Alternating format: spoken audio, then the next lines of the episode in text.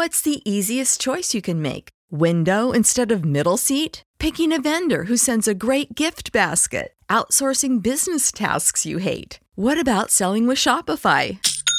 Whether you're selling a little or a lot, Shopify helps you do your thing, however you cha-ching. Shopify is the global commerce platform that helps you sell at every stage of your business. From the launch your online shop stage to the first real life store stage, all the way to the did we just hit a million orders stage. Shopify's there to help you grow. Whether you're selling scented soap or offering outdoor outfits, Shopify helps you sell. Wherever and whatever you're selling, Shopify's got you covered. Sign up for a $1 per month trial period at shopify.com slash try. Go to shopify.com slash try now to grow your business, no matter what stage you're in. Shopify.com slash try.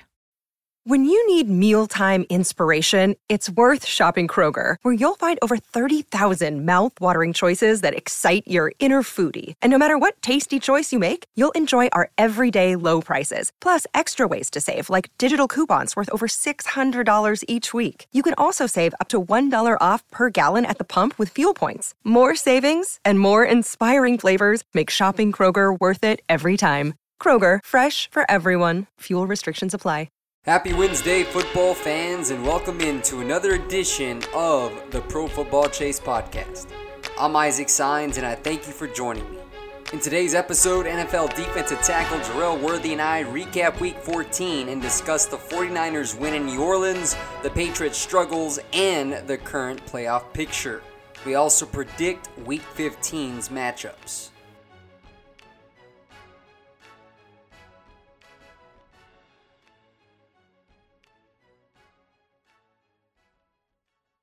Is the Pro Football Chase Podcast, a podcast that has featured interviews with Rams wide receiver Robert Woods. To reach a thousand yards, um, and you know, last year unfortunately I got hurt mid midway in the season, but other than that, just just working and grinding to, to get to this point, and uh, probably broke it with a lot of games left. Packers wide receiver Marquez Valdes Scantling. Uh, just the fact that we got a you know uh, all pro on the other side of the ball. Um, you know, in Davante. Um, so when you got a guy like that, you know, that's just going to get the main focus. Um, obviously, you know, people start to know my name a little bit after I made a few plays here and there. Broncos offensive guard Ronald Leary. It would either have to be a counter or a pin, pin and pull play when we get on the edge and run. Um, I think it's always impressive when big guys can, can get out that stance and move and hit somebody. So, And rising stars Dalton Risner, Charles Omenihu, and Jawan Williams. This is a podcast that offers player perspectives from some well decorated veterans, including TJ Houshmandzadeh. And people will say, "Oh well, is Dak Prescott a franchise quarterback?" Uh, look, look at his record. Does it? It tells you he is. Oh, he has a great defense. He has his Ezekiel Elliott. You tell me a quarterback in the entire NFL that's not Tom Brady that does more with less. Game previews, recaps, and analysis. Turn the volume up. The chase is on, and the chase is live.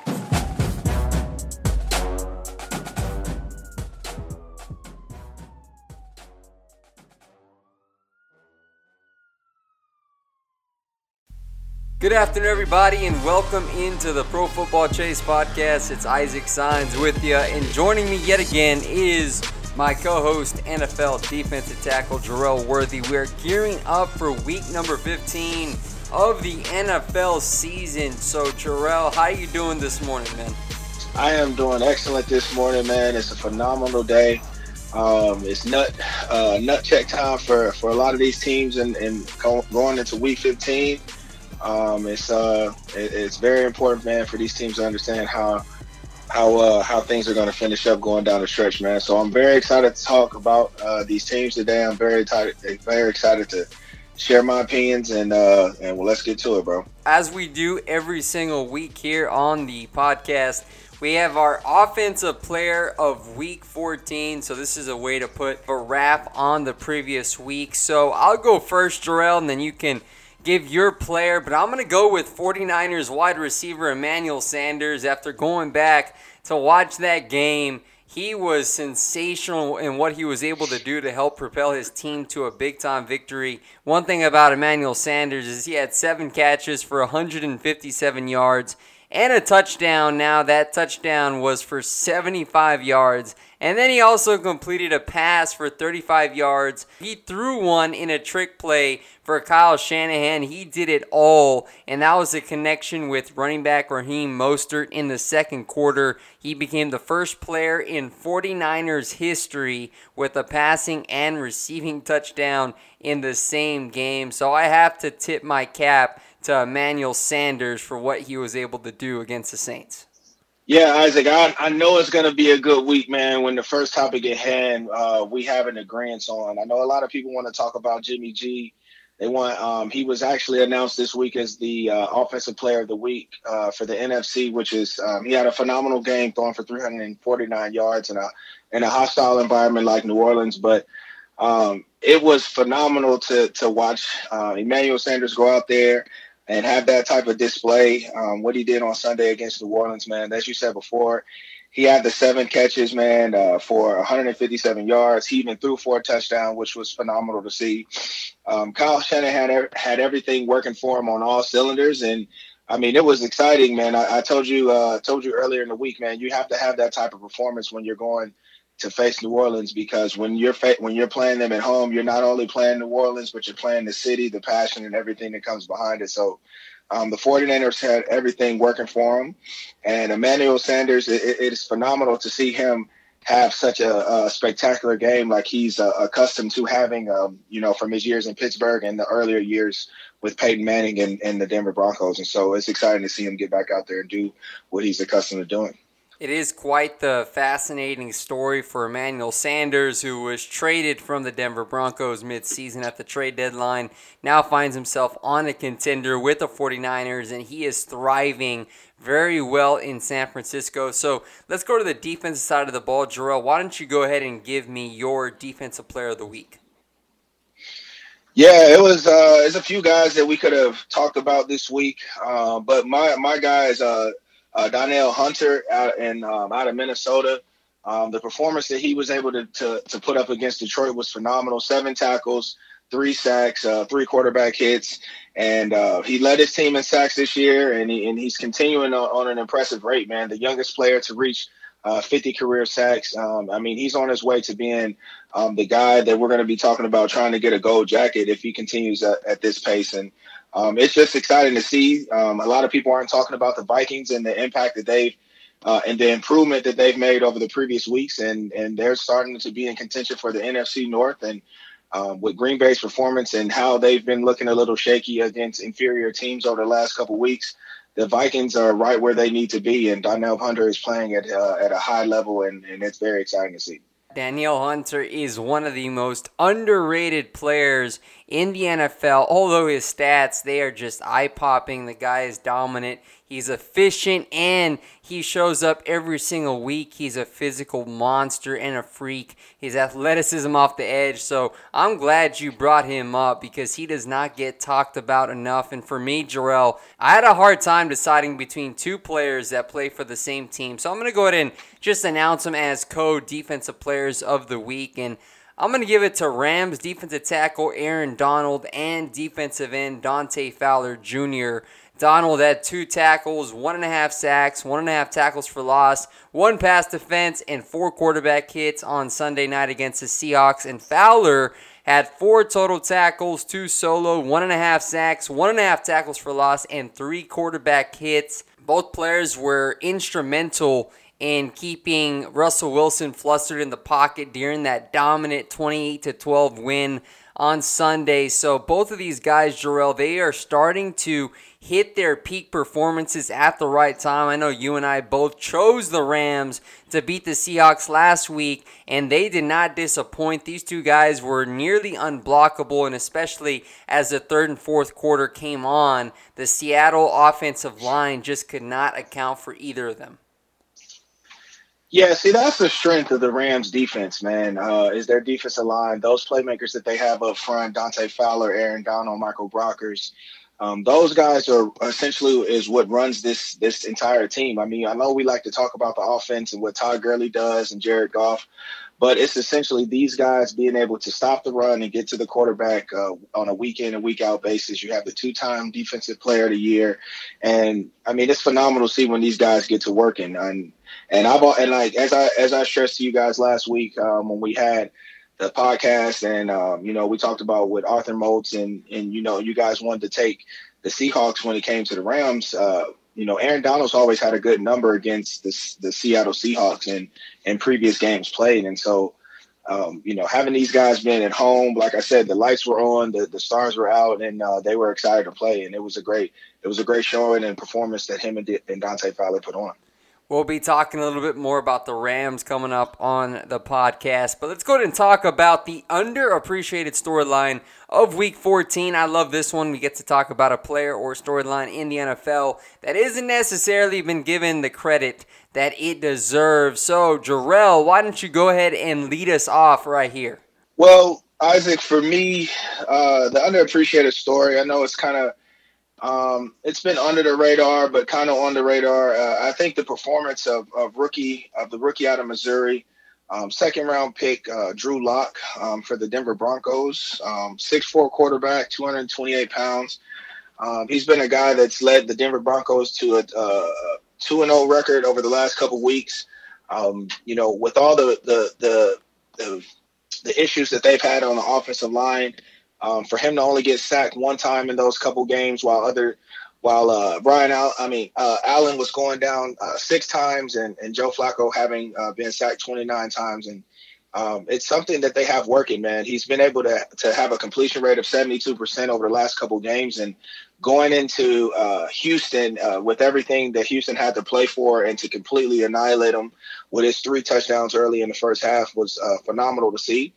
And I mean, it just poses the question, you know, with John Elway sitting up there at the helm, you know, you do you have a, a quarterback of the future? And I think um, with his size and athleticism, you know, he was he was a second round pick. It wasn't he's not a guy that that a lot of people talk about, but to be drafted uh, within the first three rounds in itself is you're you're you're a guy that's taken that they think can have an impact on the team right away. And so um, John Elway has confidence in this kid, and they continue to put him out there and showcase his skills and and, and it's and it's really good, man, to see uh, Vic Fangio having an opportunity to have some success uh, with a quarterback that's really been unknown all year, and uh, get, really getting this this offense and this defense fired up.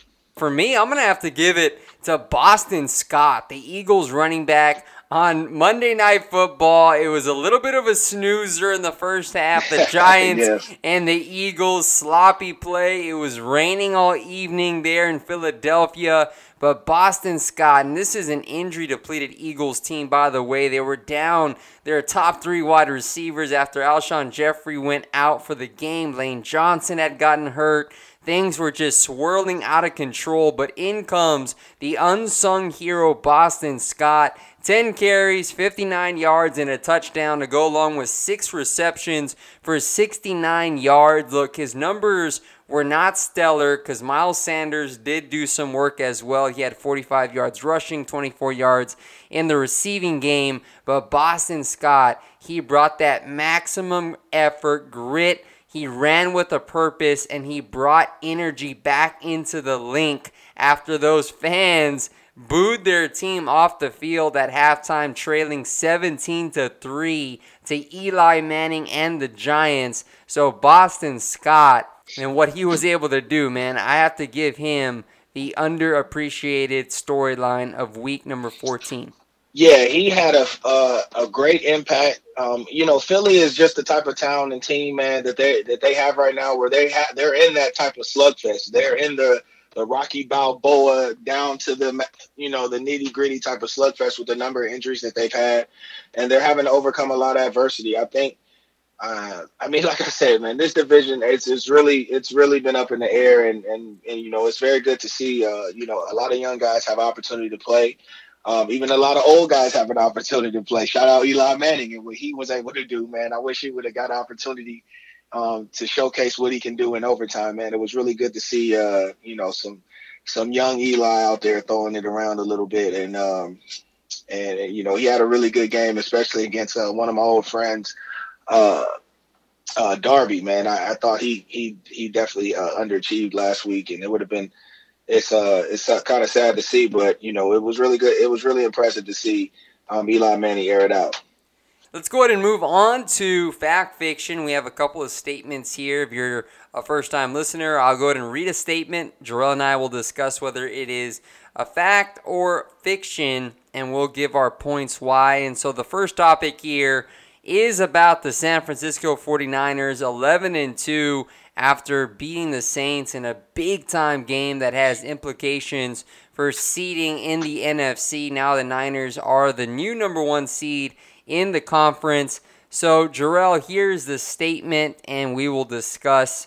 The 49ers should be considered the clear cut front runner to represent the NFC in Super Bowl 54 after overtaking the number one seed on Sunday. Is it fact or is it fiction? I mean, do you still think there's uh, other teams in the NFC that you would take over the Niners right now?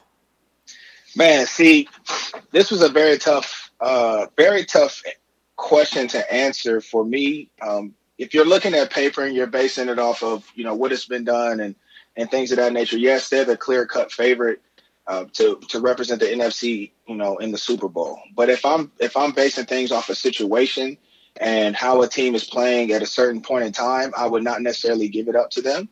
I think, you know, the 49ers has an excellent team. I think that they're on track to do everything that they that they that they set out to do.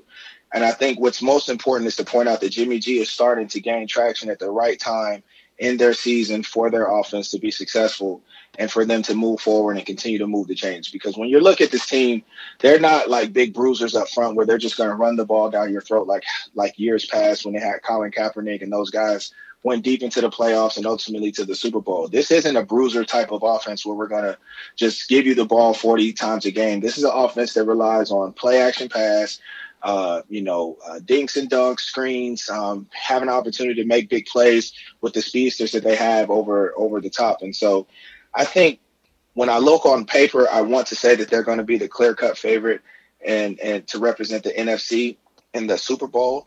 But I just think if the Seahawks and them run into each other at a, at another point in time, with the way that Russell Wilson has always had their number, I just have to I just have to I would have to give the edge to Russell Wilson in that in that situation. Just have played them in that division, have an opportunity to see them over and over again, and having the success that he's had with virtually nobody as compo- as opposed to the superstars that the 49ers are playing with on their team at this point in time now, the young superstars. And so if there was a situation where they ran into the Seahawks and uh, later in the year as opposed to as opposed to like earlier in the year like they did. I think the Seahawks will have their number, and it would be a, it would it would definitely be a hell of a game to see. I'm going to say fact to that statement. I do see this 49ers team as the favorites in the NFC, and I understand that there's still three weeks to play. And looking at the Niners' schedule, they have two tough opponents, and both of them are divisional games because they'll host the Falcons on Sunday, and then they're going to have to play the Rams, who are look like they're peaking at the right time, and then they're going to play those Seahawks, who you're just talking about, Jerel. They're going to go to Seattle this time after the Seahawks win to San Francisco earlier this year in prime time and pulled out a stunner in overtime. So I complete, I completely understand that viewpoint that you're presenting right now, but looking at the personnel on this 49ers team now, I will preface my point by saying San Francisco did get hit with the injury bug big time. They lost their starting center, Weston Richburg, for the season with a torn patellar tendon.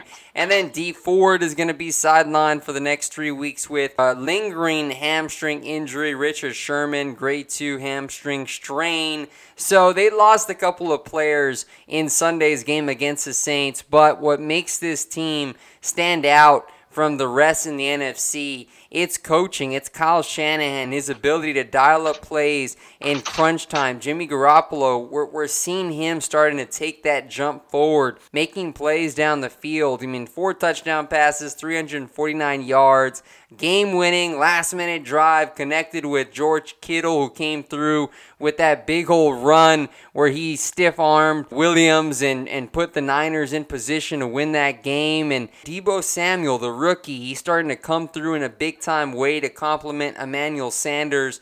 And defensively, that is really the big time difference that San Francisco has, in my opinion. You look at that front seven, they're number one in pass defense, second in total defense, and then, of course, they are struggling in run defense, Jerel, 22nd in that category, so they're going to have to shore that up. But the makeup of their roster, the way they're able to overcome adversity and battle back in these tough games, Joel, because both of their losses this season, they are 11 and 2. They've come by three points 27 24 to Seattle in overtime, and then 20 to 17 to those Baltimore Ravens in what was a slugfest there in Baltimore. So I do like this Niners team, and I do see them as the number one favorite in the NFC to represent in the Super Bowl. Yeah, they you don't you, you make some compelling arguments, man. That gives them a lot of traction. I mean, they they seem to be the most complete team in the NFL at this point in time. Now they have defense, they have the quarterback. They uh, with the trade of Emmanuel Sanders, they have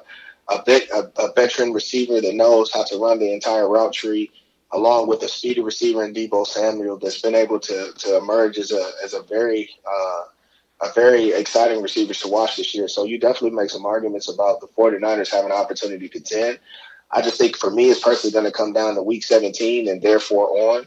Um, once they run into uh, Sam, I mean Seattle in Seattle, seeing a, a, MVP elite Russell Wilson at that point in time, I just want to I want to gauge everything off that Week 17 matchups there, and there's a ton of them that's in the NFL that's going to be going down to the wire, um, i.e. the Steelers and the Ravens and a couple others the best matchups are up ahead, and I'm looking forward to watching them. So let's go to the next fact fiction statement, Jerel. We know the Patriots are back in the headlines about a potential cheating scandal. We won't get much into that until the NFL makes a ruling in that investigation, bro. But uh, it is certainly not surprising to all of us with the whole Bengals play calling and sideline. But we're going to talk about the Patriots, just not on that yet until, as I said, the NFL comes down with an official ruling. The talk of the town there in Foxborough has been their offense and how they've struggled this season. We saw it again against Kansas City. They struggled to get going. Tom Brady looks flustered. There's not a whole lot going for them on that side of the ball. Now, luckily for Bill Belichick's squad, that defense has won them a lot of games for the physicality that they're playing with. So here's a statement, and we are going to discuss the Patriots' lack of offensive firepower will cost them a deep playoff run this season. Is it fact or fiction? I would have to say that that's fact. I think their defense and special teams have has virtually done everything that they could do uh, to keep this team in contention. And I think that you know, obviously, Tom Brady's struggles isn't just solely on Tom Brady, but a lot of their struggles is on Tom Brady. The the fading away when you know you have opportunities to stand in the pocket and and complete a pass. You know, when we go back to that last play against Julian Edelman, if he doesn't fade away, does the the Peyton Manning, Eli Manning throwaway to you know to reserve themselves. I think if he stands in there and, and takes that hit and takes that hit and delivers a, a, a, an accurate pass that he's accustomed to making, then the we wouldn't even be sitting here talking about the Patriots' struggles. We'll be talking about how the Patriots had an opportunity to come back and they had opportunity to compete um, in overtime against the Chiefs. And so um, when I look at when I look at the Patriots, I I, I want to start up front. I just their offensive line doesn't look the same. Uh, they don't they don't look effective when they're trying to run the football. They don't look impressive in their play action passes. They're letting guys uh, sweep through and come through, and and there's been a lot of pressure in Brady's face in which he's not accustomed to. And so I think at the moment, I think at this point in time, you have to try to find more find ways to to protect Tom Brady and also get guys out into routes. We know that Julian Edelman is going to be running the, the option routes in most cases. Otherwise, he's going to be running double moves down the sideline. But they don't have another playmaker uh, other than Phillip Dorsett, who's had some phenomenal games this year and has some not so phenomenal games this year. They don't have another guy that gives them that that threat that we have to put another safety over the top, or we have to double down and bracket this guy when he's running a lot of inside routes. I think at the end of the day, they're they're gonna have to they're gonna have to bite the bullet, swallow their pride, and they're gonna have to go out into free agency and try to find a player that's gonna have an opportunity to compete with them. I know that they don't want to do the Antonio Brown thing, But I know a player as in as in like Dez Bryant, a guy that's been out there uh, showcasing his skills, showcasing that he's been competing, that he's he's mentally and physically in the right mind in order to uh, come back and make an NFL comeback and compete for a contender. Um, he's a big guy that can get off press and have and and, and has a, a big catch radius. And so I think at that point in time, you could look into a guy like that. He's a, a non-guaranteed type of deal in order to keep these guys afloat, in order to make a, a, a similar splash and and lift some spirits in the locker room in order for them to to get moving offensively. And so, I mean, when I'm looking at that, I look at the offensive line and then I go to coaching. You know, Josh McDaniels is going to be up for a lot of coaching jobs this year. But if I'm a guy that's that's running a team, I'm, I'm just trying to sit here and think that, um, you know, with, with Brady's in, you know inefficiencies and how he's been you know down and up over the past couple years, you know, I got to look at the coaching, the play calling, and the and the and the way that they've been running their offense has been uh, very subpar. And so, I mean, at the end of the day, he's applying. He, this is his resume just as well as it is Tom Brady's and and the offensive line and the receivers. So they're going to have to figure something out. I'm going to actually oppose you. I'm going to say fiction. I know the sky is falling in New England right now. They're entering week 15 having lost two games in a row for the first time this season while also experiencing their first loss at home in 22 games. So there's a whole lot of things unfolding and unraveling there. And I think you're making some good points as well about the Patriots and how they just aren't firing on all cylinders.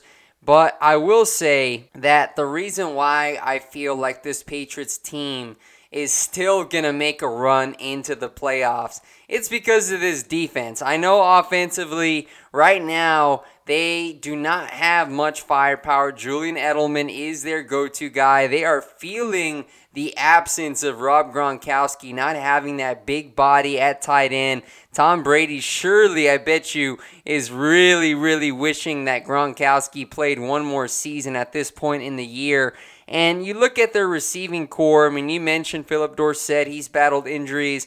And I think one thing that has kind of fallen short of expectations, Jerel, is the acquisition of Mohamed Sanu. You and I, we both talked about the trade here on the podcast, and we were both in agreement that this was a phenomenal move for the Patriots, a guy that represents that Patriots way, hard nosed player good blocker on the outside, physical, but maybe his age is showing. And, and a lot of people saw his production decline in Atlanta, but people just figured, well, now he's in New England, he's with Tom Brady, he's with Josh McDaniels, he's going to thrive now. Well, the Patriots really haven't seen a whole lot from him now. Granted, he's been dealing with injuries as well. He's got that ankle sprain, so, you know, he's a little banged up as well. But I think that has been a disappointment. The only saving grace, I think, for this Patriots offense is the development of N'Keal Harry, their first round wide receiver, who has been playing the last couple of weeks. He's been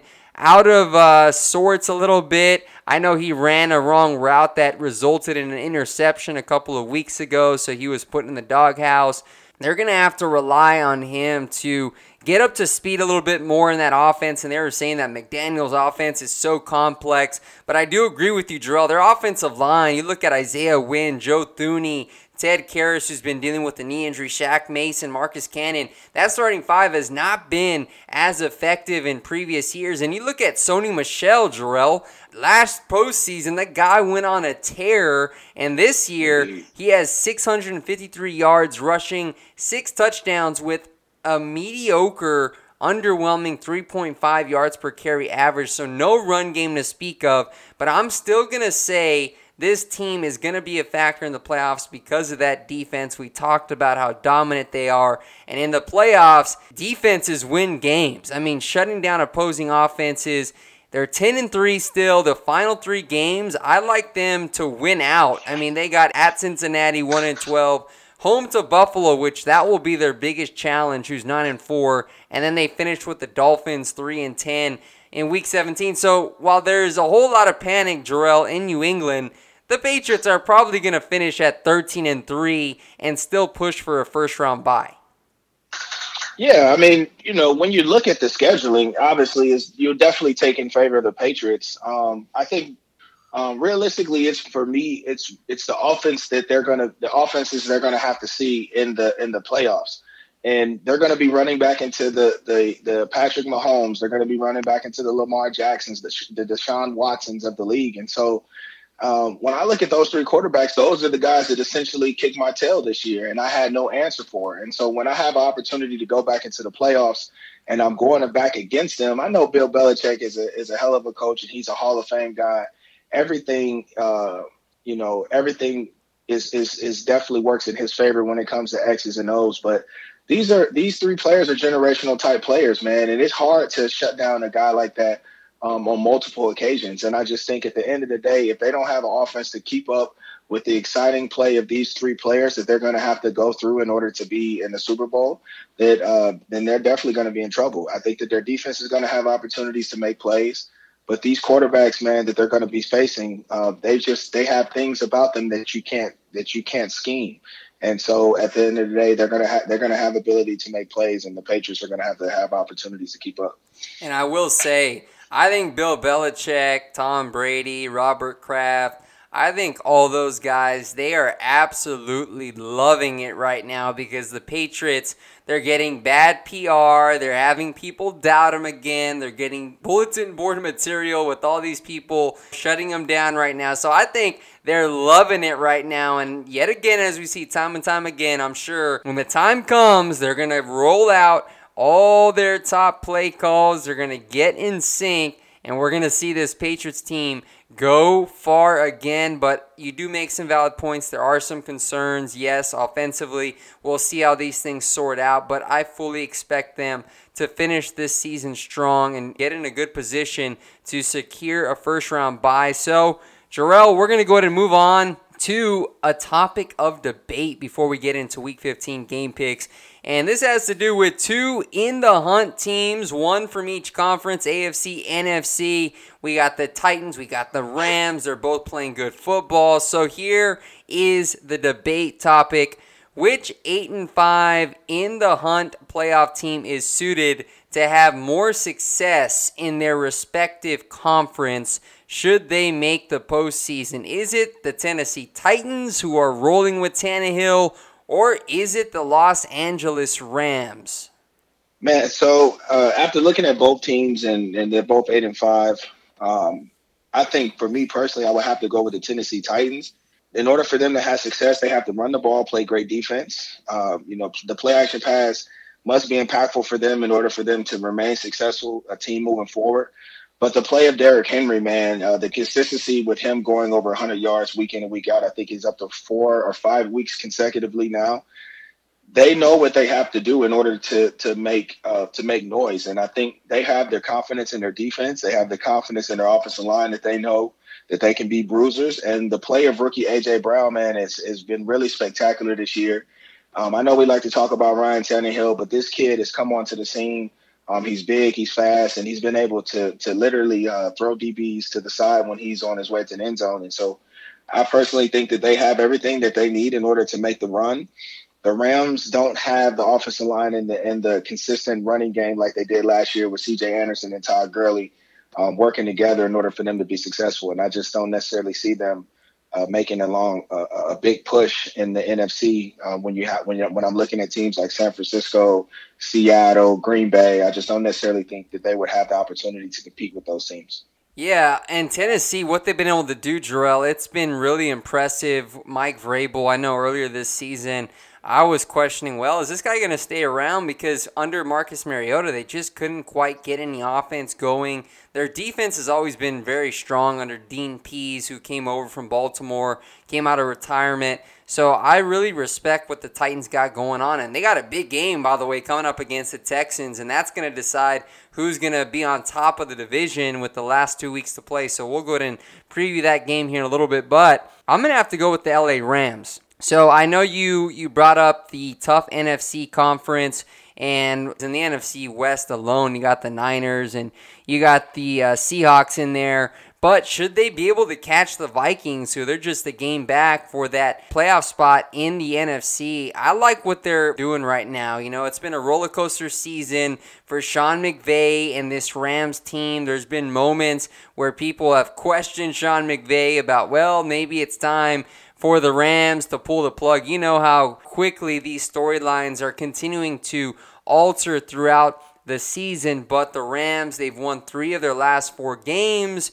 Their loss came against the Ravens 45 to 6 when they got embarrassed at the Coliseum on Monday Night Football. But now they're starting to peak Jerel at the right time. We're starting to see this offense look explosive vintage 2018 Rams performance against the Seahawks on Sunday Night Football. McVay seemed like he was one step ahead of Pete Carroll all night. The play action game was working. There were crossers running open in the secondary. They're starting to utilize the jet sweep a little bit more. So the Rams, they're looking good. They're making big strides. Wade Phillips has the defense starting to play a little bit better. I know Jalen Ramsey, they've had a mix up in that secondary. Troy Hill has looked really good, who stepped in for an overshifted LA secondary. By the way, he put together a big time performance. Again, it goes back to that front seven, Jerel. We talked about this being the strength of the Rams team. Dante Fowler, Aaron Donald, and a lot of people are not talking about him, but he is having himself a really strong season. Clay Matthews, people thought he was washed up when he finished his time in Green Bay, but he has hit the fountain of youth in LA and he is starting to become a factor. They got the Cowboys coming up, which I am expecting them to beat them down into a pulp, which we're going to talk about in a little bit. And then they got the Niners, Jerel. So this is going to be a real tough challenge for them. We'll see if they're back when they have to go to Santa Clara and take on the two lost Niners team. And then they'll finish with the Cardinals at home. So if they can win two of their final three games, finish at 10 and 6, they'll have a chance to get into the playoffs. But knowing how tough this NFC is, they may have to go unbeaten, Jerel. But nonetheless, I still like this Rams team to have more success in the playoffs over a team like the Titans in the AFC, just considering the makeup they have with the coaching staff, with the personnel, and, and what they're able to do as far as potential. And we've already seen that happen last year. Yeah, I mean, they definitely have everything that they need. I mean, obviously, you have Jalen Ramsey on the outside, Eric Weddle in the back. Um, Clay Matthews is going to uh, have opportunity to do his thing coming back and, and, and playing well. And Aaron Donald and Dante Fowler, they're doing their thing. They have the veteran leadership in, in order to, to, to succeed and get this thing done. I think just for me personally, the success of Todd Gurley is going to be the ultimate factor for them. And I think if they don't necessarily, if they don't have an identity and they're not giving him the ball to where he can be – having uh, those those late pushes where he's going over 100 yards and you know keeping the chains rolling and the time of possession in their favor. I don't necessarily see them continuing uh, their success. I think the Cowboys are going to give them a hell of a game this week, and I know we want to talk. You know, we we're going to get into our picks and everything like that. Um, but I don't want to. I don't want to necessarily write off Dallas just right away. And I think Ram the Rams coming into Jerry World is going to be a big test for them. And so I, I, personally, I personally think they're going to be on the ropes the next few the next few weeks, man. I mean, San Francisco is going to be very tough, and the Cardinals are no pushover either, man. I think you know they took a, you know the, the Steelers down to the wire, and I know the personnel is, is not the same, but I mean they're continuing to improve their play, and so they're they're going to be trying to play spoiler for a lot of different teams. Good topic right there. You got the Titans, I got the Rams. So now we get to go in to these Week 15 game picks, which I like to talk about. Let's go ahead and start on Thursday Night Football and what should be a massacre. The 5 and 8 Jets going to Baltimore to take on the 11 and 2 Ravens. 8:20 p.m. Eastern Time. I am going Ravens 34 to 10. John Harbaugh probably is going to have the luxury of pulling all his starters in the fourth quarter. Complete beatdown over the New York Jets. Uh, I personally, I personally would agree with you, man. Um, I think that they're going to have a, a, dominated performance. I personally have them winning forty-one to fourteen, and I def and I saw that him and RG three would get at least fifty yards rushing, and so that's going to be my bold prediction. And so, you know, hopefully Le'Veon Bell proves me wrong, and he can go out there and ball like he did in the bowling alley you know, shout out to shout out to my Spartan dog. That's my Spartan dog. I love you, bro.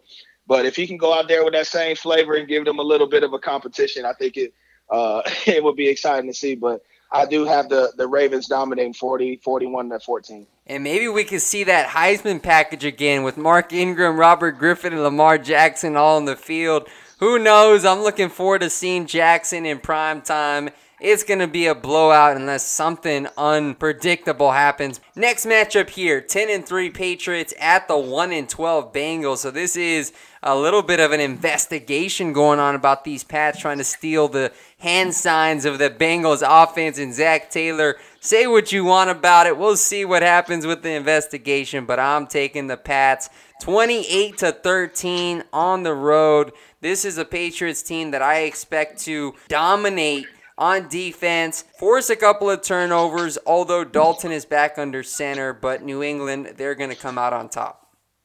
Man, no, New England, New England don't have to win by two touchdowns. They have to win by like four touchdowns. Like the yeah, you literally have to blow out the Cincinnati Bengals to where you where you make people feel like there was never ever a need to be under investigation for anything. And so like I personally think that they're gonna come out and make a statement.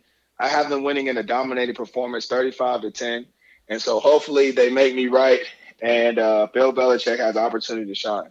Bucks at Lions, six and seven Tampa. So they're starting to do some winning. Jameis Winston's playing well, also turning the ball over, which we are all accustomed to by now. Lions three nine and one. Give me Tampa Bay to keep on rolling. I know Mike Evans is likely done for the year, but I still think they got the weapons. Chris Godwin out there, 34 20. Give me Tampa over Detroit. I, I personally will take Tampa uh, over Detroit, man. Like, it's so fun, like watching Jameis Winston play because you like you know he's gonna either light it up on the yards or he's gonna light it up with interceptions. So it's like you never necessarily know what you're gonna get. Um, hopefully he continues his hot streak. I personally have them winning 24 to 13, and hopefully they can they can continue their uh, their dominating performance on offense. Bears at Packers, a big time NFC North battle. The Bears at seven and six are, are trying to stay alive. Packers ten and three. I actually have an upset here, Jerel. The Packers have been a little bit underwhelming. I know the 10 and 3 record is deceiving, but they have been very inconsistent and they continue to show weakness up front on defense. They're getting pushed around. And so I actually had a very difficult time choosing a winner in this game, but I do like the Bears going to Green Bay with that defense at full strength starting to play a little bit of that bully ball on the ground with David Montgomery, Mitchell Trubisky starting to look a little bit better. So give me Chicago in a low scoring game, 20 to 17. I too pointed it out, but I mean, when we're talking about the Packers and the Bears, the rivalry uh, at Lambeau Field, I know what Khalil Mack was able to do last time he was up there, but I just personally would. I'm personally going to take the Packers. I know it's going to be a slugfest. Um, 27-24. Uh, Matt Nagy's going to come out with a hell of a game plan, but I just think that Mason Crosby is going to have an opportunity to win it at the end. So I'm going to say 27-24 Pack.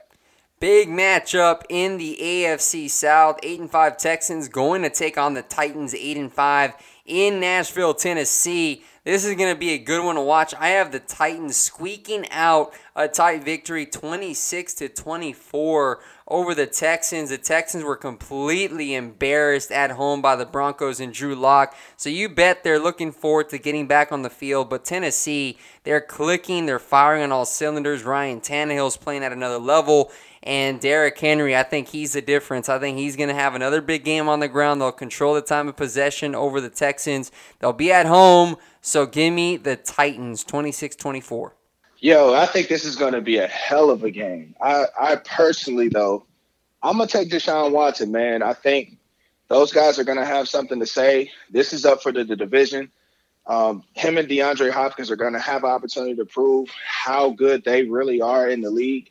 And so I pers- I'm personally going to take uh, the Texans um, 34 to 31. Five and eight Broncos at nine and four Chiefs. I have the Chiefs winning this one, but not by a wide margin. I have the Chiefs edging them 27 to 20. I like Mahomes to put together another strong performance, but do not sleep on the Broncos. Drew Lock has brought some more juice to that Denver football team, but in the end, playing at Arrowhead is the difference. KC over Denver. Yeah, I think um, I think the Kansas City Chiefs are going to win in an, impressive fashion. I have them winning by 17 points, 34 to 17. Um, hopefully, they make me right. Um, I just think that they're starting to improve on all cylinders. Patrick Mahomes' health is starting to improve. the uh, the team is starting to improve, and I think that their defense is picking picking things up. Man, only giving up 14 points a game the last couple games. Dolphins three and 10 at the Giants two and 11. Another tank bowl we have on our hands. Give me the Giants to win 23-16 at home. I know Eli Manning is probably going to be the starter as Daniel Jones continues to nurse a high ankle sprain, and it'll be Saquon Barkley. He's a big time playmaker. I think he breaks off a run or two that gives the Giants a narrow victory over the Dolphins. Man, let's go Giants.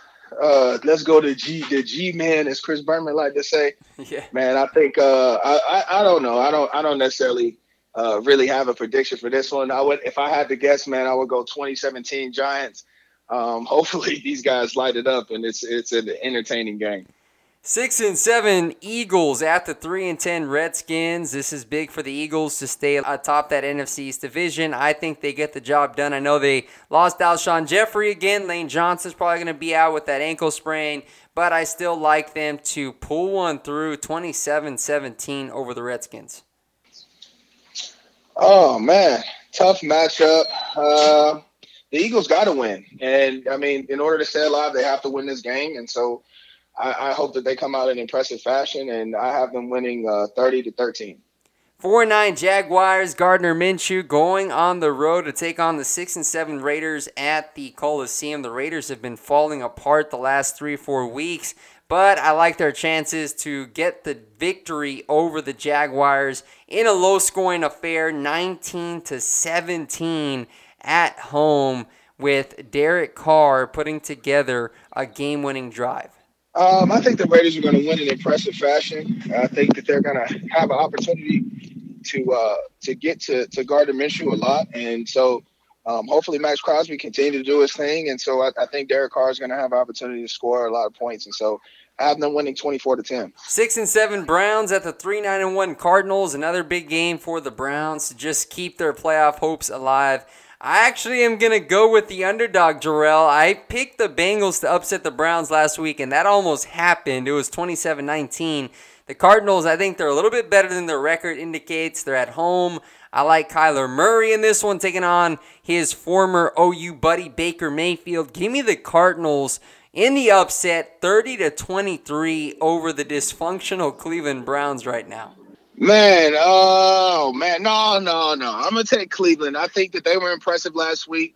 I think that in order to win this game, they're going to have to go in there and they're going to have to run the football. Um, so I, I think Nick Chubb is going to continue his success, as well as Kareem Hunt have an opportunity to get some balls. And so um, I have them squeezing out a victory, man, 18 to 13. Nine and four Vikings at the five and eight Chargers. The Chargers are coming off a dominant display against the Jaguars. Philip Rivers lighting it up the same week after you, I, and uh, Arthur had a good crack about Philip Rivers. But uh, look, Jerel, this is a Isaac upset special of the week. Give me the Chargers to get the job done over the Vikings 29 26.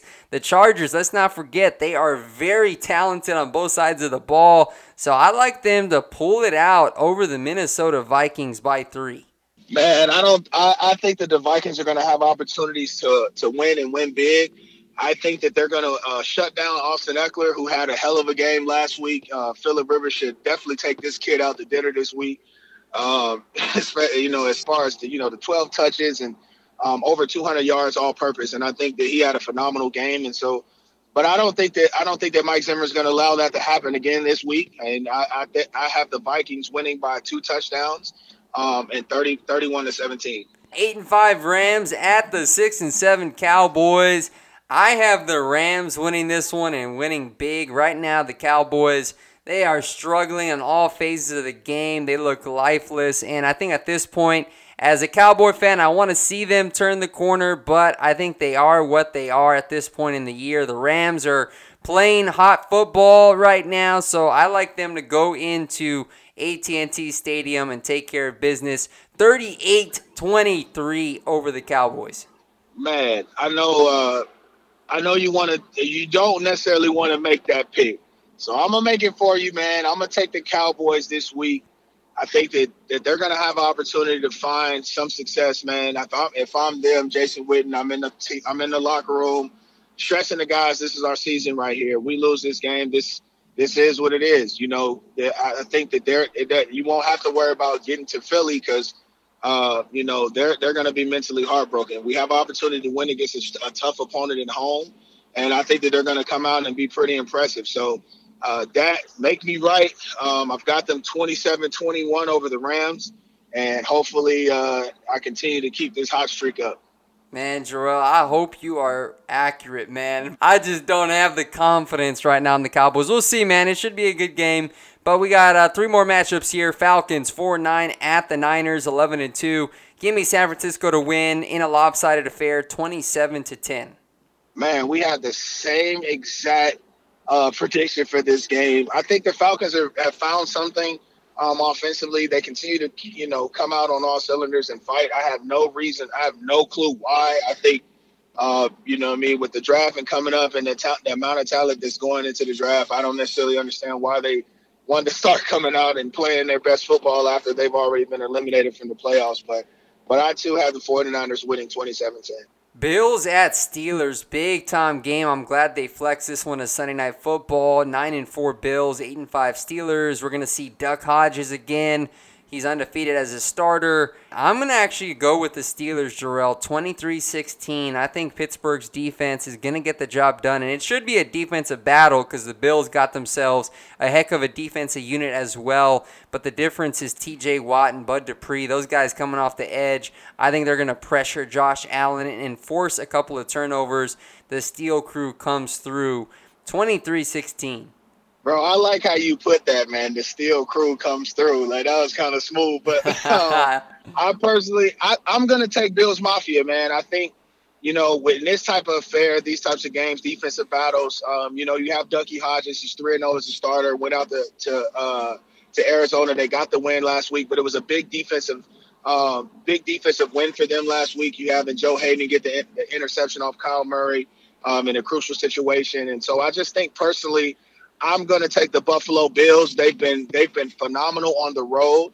Their defense is, has uh, held opponents under 21 points on the road. They've been spectacular, and so I just think that they're going to have opportunities to shine. And I like Josh's Josh Allen's ability to escape the pocket when the pressure is on, which I know that Bud Dupree and T.J. Watt are going to be outside rushers uh, coming or off that edge up the field. And I'd like for him to step up in the pocket and make some plays down the field with his legs and his, also his arms. So I think it's going to be a very tough game. I think it's going to be a close game for them to win. But I have the Buffalo Bills squeaking out a win, man, 23 to 20 out there in Pittsburgh. I know it's going to be exciting. It's going to be crazy. I have them squeaking out a win in Pittsburgh. Really looking forward to watching that game. But to close out Week 15, Monday Night Football, the Colts six and seven. Man, they have fallen apart, Jerel. I know injuries have played a factor, but at this point, all they can hope is win out and see what happens. it's not looking very promising for them to get in the playoffs, but we'll see. Saints 10 and 3 coming off a really close loss to the Niners. Give me the Saints to bounce back at home 31-17 over the Colts. Yeah, I think it's going to, you know, they're going to continue their success, offensive success um, I mean, I like what they're doing offensively. I think that they're going to have to continue to improve defensively. I know the loss of Sheldon Rankins is is definitely heartbreaking for them um, with the with the good football that he's been playing this year, and their defensive front being a real good strength for this team. And so I think that they need to have opportunities, and, and I think that their their offense is going to be what what carries them. And so I definitely I have the Saints winning um, 34 to 18. And I just, I, I, mean, it's it's tough to talk about the Colts like this because they they were definitely high on a lot of people's radars in order to make the Super Bowl, and um, they've just been underachieving a lot this year, especially with the amount of injuries that they've been uh, accumulating. Now we will answer one fan question before we end today's podcast. There's a couple that came in, but we answered them in our earlier topics drill. We're gonna answer Joshua's question. He wants to know what is one head coach that you can sit here and say that he will be fired after this season? Oh well, number one is Jason Garrett, like for sure. Yeah, baby, let's throw a party. Cowboys, like yeah, man. I know, I know you love to hear that, man. I know Jason Garrett for sure is one coach um, that's definitely going to be on his way out the door. Freddie Kitchens for sure in Cleveland. They're going to have to make a, a personality change there. They're going to have to get a guy in there that's going to be able to come with a traditional feel, but he's going to be able. He's going to have opportunity to connect with the youth because that's what's moving and progressing the NFL forward. Are the young the young quarterbacks, the guys that um, are continuing to put their their stamp and approval on the league, i.e. Baker Mayfield, those types of guys. Um, a guy that's going to have to come in and, and, make a personality change for this team because they have a lot of star power when you look at it on paper, and they haven't equaled equaled out to the amount of wins that everybody predicted this year. And so, I think Freddie Kitchens is one guy you'll start to see uh, be on the hot seat going out the door. Um, and me personally, if I had to, if I have to think, man, um, down in Houston, man, uh, man, I just, man, I lost all track. Bill O'Brien. Uh, there you go, man. I'm, man, I wanted to say O'Grady for a second. I'm Irish, Irish, Irish, all over the place. But look, he he's having an opportunity to bring his team to the playoffs, and I think with the with the type of team that they put together, I know that in their secondary they're a little bit vulnerable, but they've had so much they had they've had a lot of opportunities in order to take over this conference and I mean not their conference but their division and they've continued to fall short and they've allowed Tennessee to be in this position now to where they're actually fighting for their divisional lives this week up against Tennessee and I, so I think another another coach is going to be on the hot seat if they don't have an opportunity to take this type of team with the offensive firepower that they have to the playoffs is Bill O'Brien. All right, two coaches for me. How about Doug Marrone from the Jaguars, 4 9?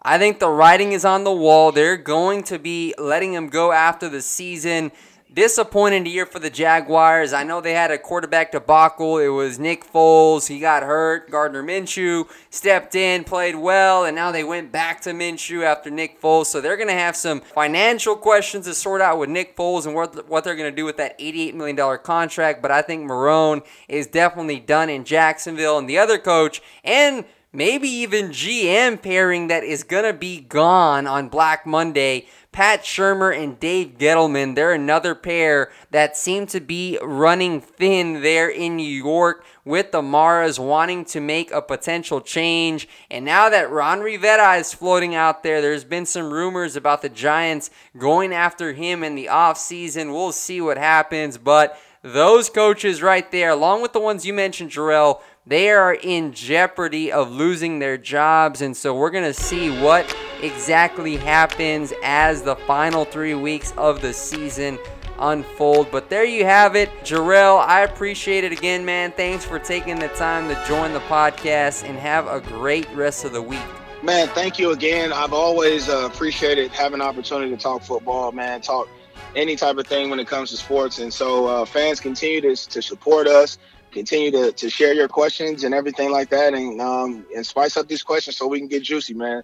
And uh, we appreciate it and uh, continue to keep going. We'll be back here next Wednesday. Everybody have a great weekend. God bless and take care. Support for this podcast and the following message come from Corient Corient provides wealth management services centered around you. They focus on exceeding your expectations and simplifying your life. Corient has been helping high achievers just like you enjoy their lives more fully, preserve their wealth, and provide for the people, causes, and communities they care about. As one of the largest integrated fee only registered investment advisors in the U.S., Corient has deeply experienced teams in 23 strategic locations. Corient has extensive knowledge spanning the full spectrum of planning planning, investing, lending, and money management disciplines. Leverage Corient's exclusive network of experts to craft custom solutions designed to help you reach your financial goals, no matter how complex they may be. Real wealth requires real solutions. For more information, connect with a wealth advisor today at corient.com. That's C O R I E N T.com. Corient.com. Without the ones like you, who work tirelessly to keep things running, everything would suddenly stop.